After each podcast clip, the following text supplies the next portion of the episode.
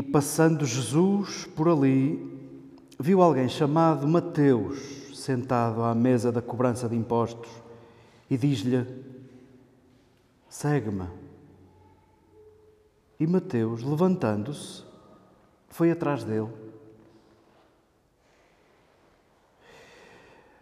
E aconteceu que, estando Jesus reclinado a jantar na casa de Mateus, Eis que tinham vindo muitos cobradores de impostos e pecadores e jantavam com ele e com os seus discípulos. E os fariseus, vendo isto, disseram aos discípulos dele: Por que razão come o vosso mestre com cobradores de impostos e com pecadores? Ele, porém, ouviu e disse: Os saudáveis não têm necessidade de um médico, mas sim os doentes. Mas ide e aprendei o que é isto: quero misericórdia e não sacrifício. Não vim chamar os justos, mas sim os pecadores.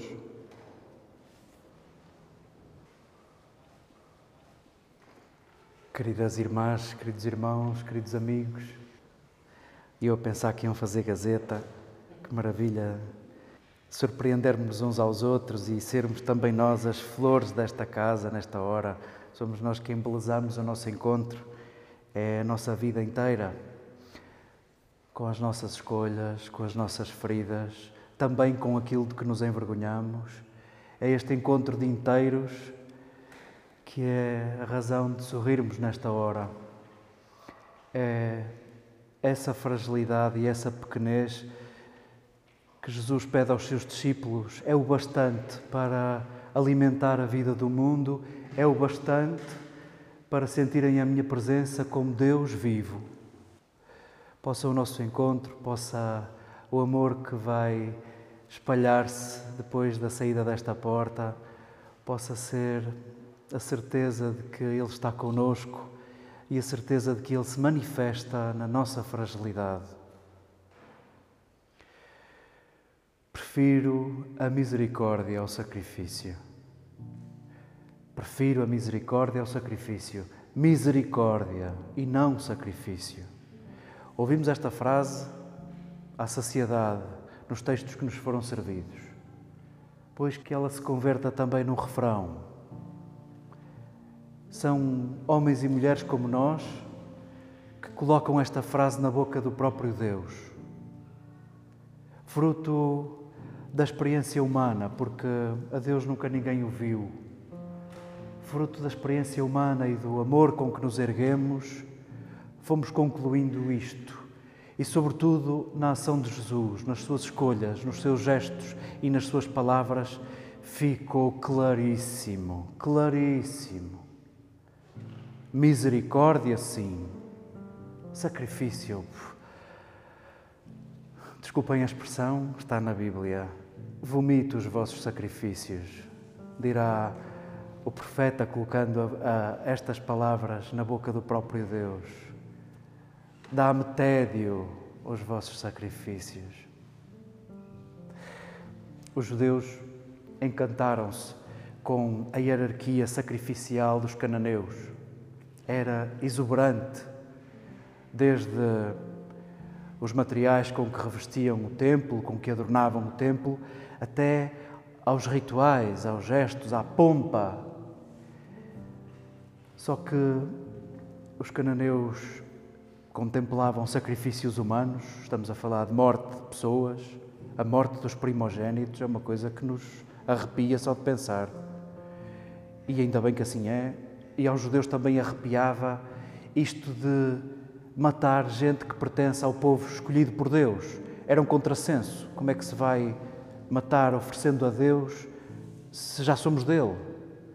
E os judeus facilmente converteram a exuberância dos cultos cananeus noutra exuberância, substituindo por animais aquilo que eram sacrifícios humanos e mantiveram essa exuberância, eh, o brilho, a solenidade dos sacrifícios. E o que é que é isso dos sacrifícios? O que é que é isso?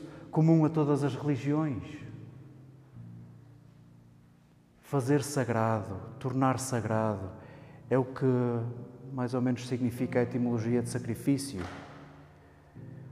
E comum a todas as religiões está o entendimento de que Deus habita a harmonia e a paz, e quando alguma coisa desequilibra a harmonia e a paz, quando é por intervenção do humano, as religiões acabam por chamar a isso pecado. Deus fica muito irritado e com razões para castigar o seu povo, e com falta de razão os povos foram vendo nos azares e nas tormentas, na trovoada e na tempestade, nos dilúvios e nos tremores de terra, a ira de Deus, a irritação de Deus, e para aplacar a sua fúria, havíamos de fazer algo que nos custasse muito.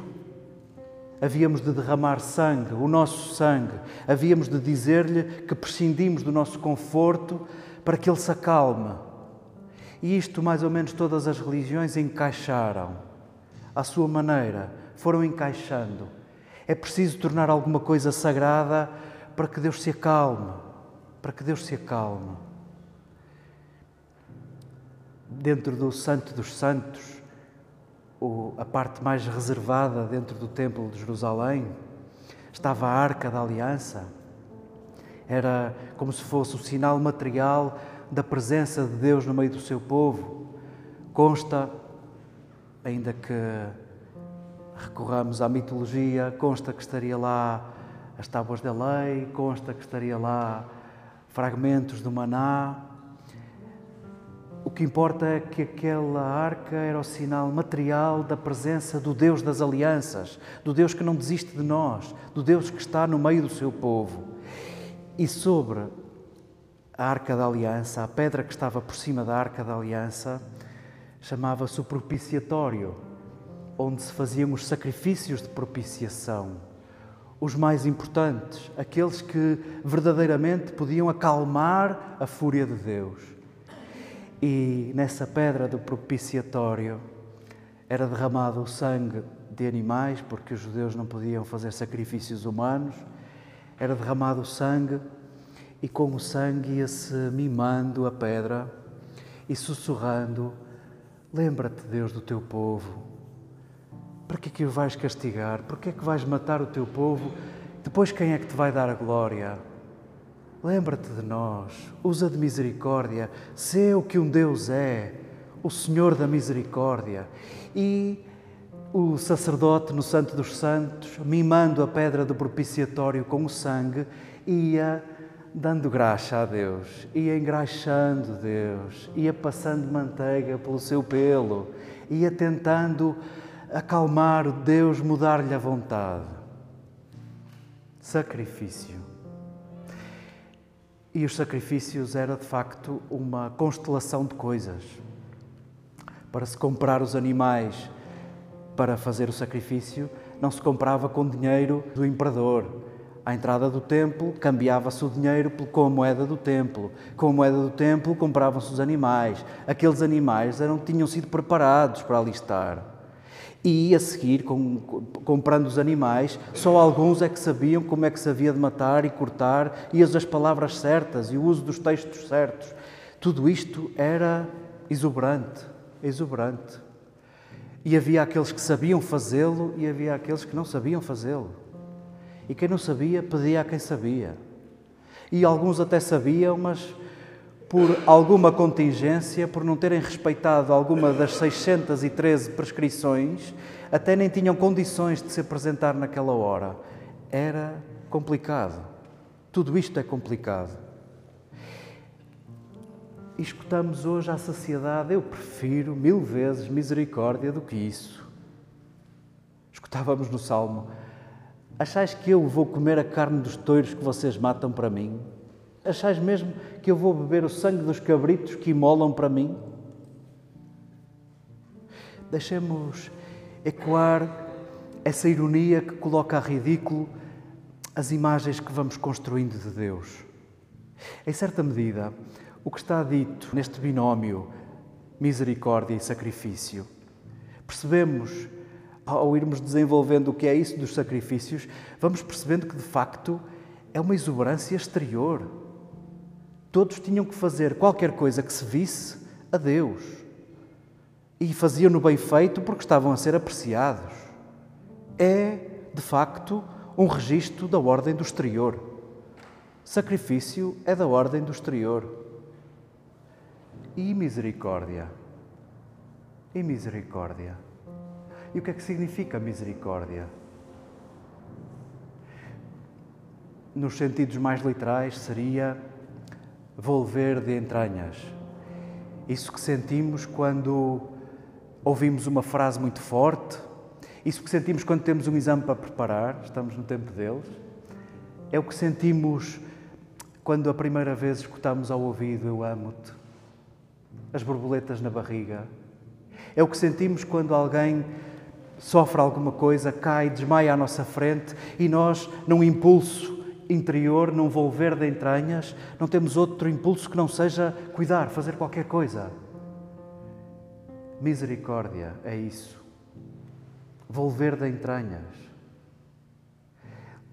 Para explicar isso, Jesus inventa uma história de um fulano que desce de Jerusalém a Jericó e é espancado por ladrões e passam e desfilam diante dele três personagens: um sacerdote, um levita e um estrangeiro, e um nada, e um coiso, um impuro. O sacerdote e o levita seguiram o seu caminho. Se eles tocassem naquele cheio de sangue, não poderiam apresentar sacrifícios a seguir, não poderiam entrar no templo, teriam de fazer muitos rituais de purificação antes de poder lá entrar. Não dava jeito absolutamente nenhum. E aquele samaritano, vendo-o, volveram-se-lhe as entranhas e correu para ele, para cuidá-lo. E diz-nos a história que Jesus inventa que houve um cuidado desmesurado. Ele alterou o orçamento daquele mês, ele alterou a agenda daquele dia e do dia seguinte. Meu Deus do céu, que, que coisa! Isso é misericórdia e verdadeiramente vemos um contraste entre o exterior e o interior. E o que Jesus pede aos seus discípulos é interioridade. Eu quero isso que acontece nas vossas entranhas. Eu quero isso. E treinai isso. Treinai com sentidos despertos, com inteligência, com consciência. Os meus discípulos hão de ser conhecidos por se lhe volverem as entranhas e terem impulsos de cuidado para todos incluindo aqueles que muitos dizem que são impuros, sobretudo com esses. Prefiro os meus discípulos assim. Não quero que os meus discípulos façam sacrifícios. Não quero. Os meus discípulos serão conhecidos pela misericórdia e pela forma exterior que dão à interioridade da misericórdia. E o que é que a gente vai fazer com isto? Felizmente, cérebros não faltam aqui, felizmente, corações não faltam aqui, felizmente, entranhas não faltam aqui. A nossa consciência, a nossa inteligência serão muito úteis para darmos forma às preferências de Jesus, ao desejo de Jesus. E nós somos como aquele Mateus. Quem era aquele Mateus? Habituamos-nos a chamar a Mateus um publicano, habituamos-nos a confundir o que, o que são os cobradores de impostos com os publicanos.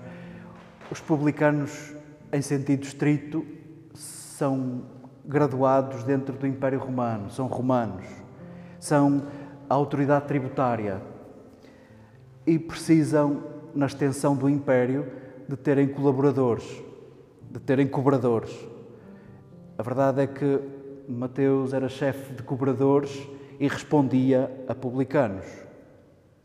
O publicano e os cobradores, colaborando com os publicanos, lembravam a todos os povos do Império que estão sob a autoridade de César, estão sob a autoridade do imperador e, portanto, hão de pagar tributo ao seu imperador. Isto para os judeus era uma humilhação muito grande, sabendo-se o povo eleito, sabendo-se o povo escolhido, ter de se sentir subjugado a um poder da terra, a um imperador, ainda por cima que não pertencia ao povo eleito, tudo aquilo era um contrassenso. E não só não bastava terem como inimigos os romanos, que teologicamente eram um aborto na constelação teológica e religiosa dos judeus, como havia judeus dentro do povo que, não tendo outro emprego e seduzidos pela margem livre de lucro que podiam tirar no ato de cobrar os impostos para Roma, havia gente do povo que aceitava uma profissão nojenta aos olhos dos judeus, como essa de explorar o próprio povo, de ser conivente com esta lógica de opressão sobre o povo eleito.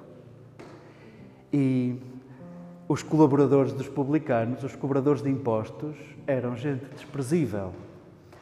Não valiam como testemunha em tribunal, o seu depoimento era inútil, nunca poderiam entrar no templo, nunca poderiam porque nunca conseguiriam pedir perdão, porque nem sequer sabiam quanto já tinham lesado.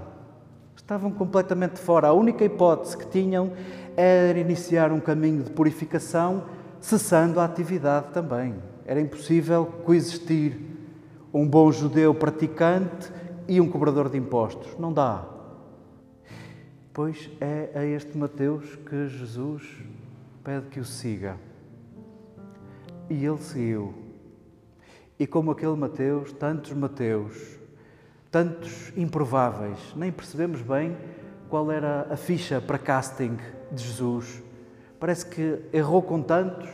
Qual seria a preocupação de Jesus?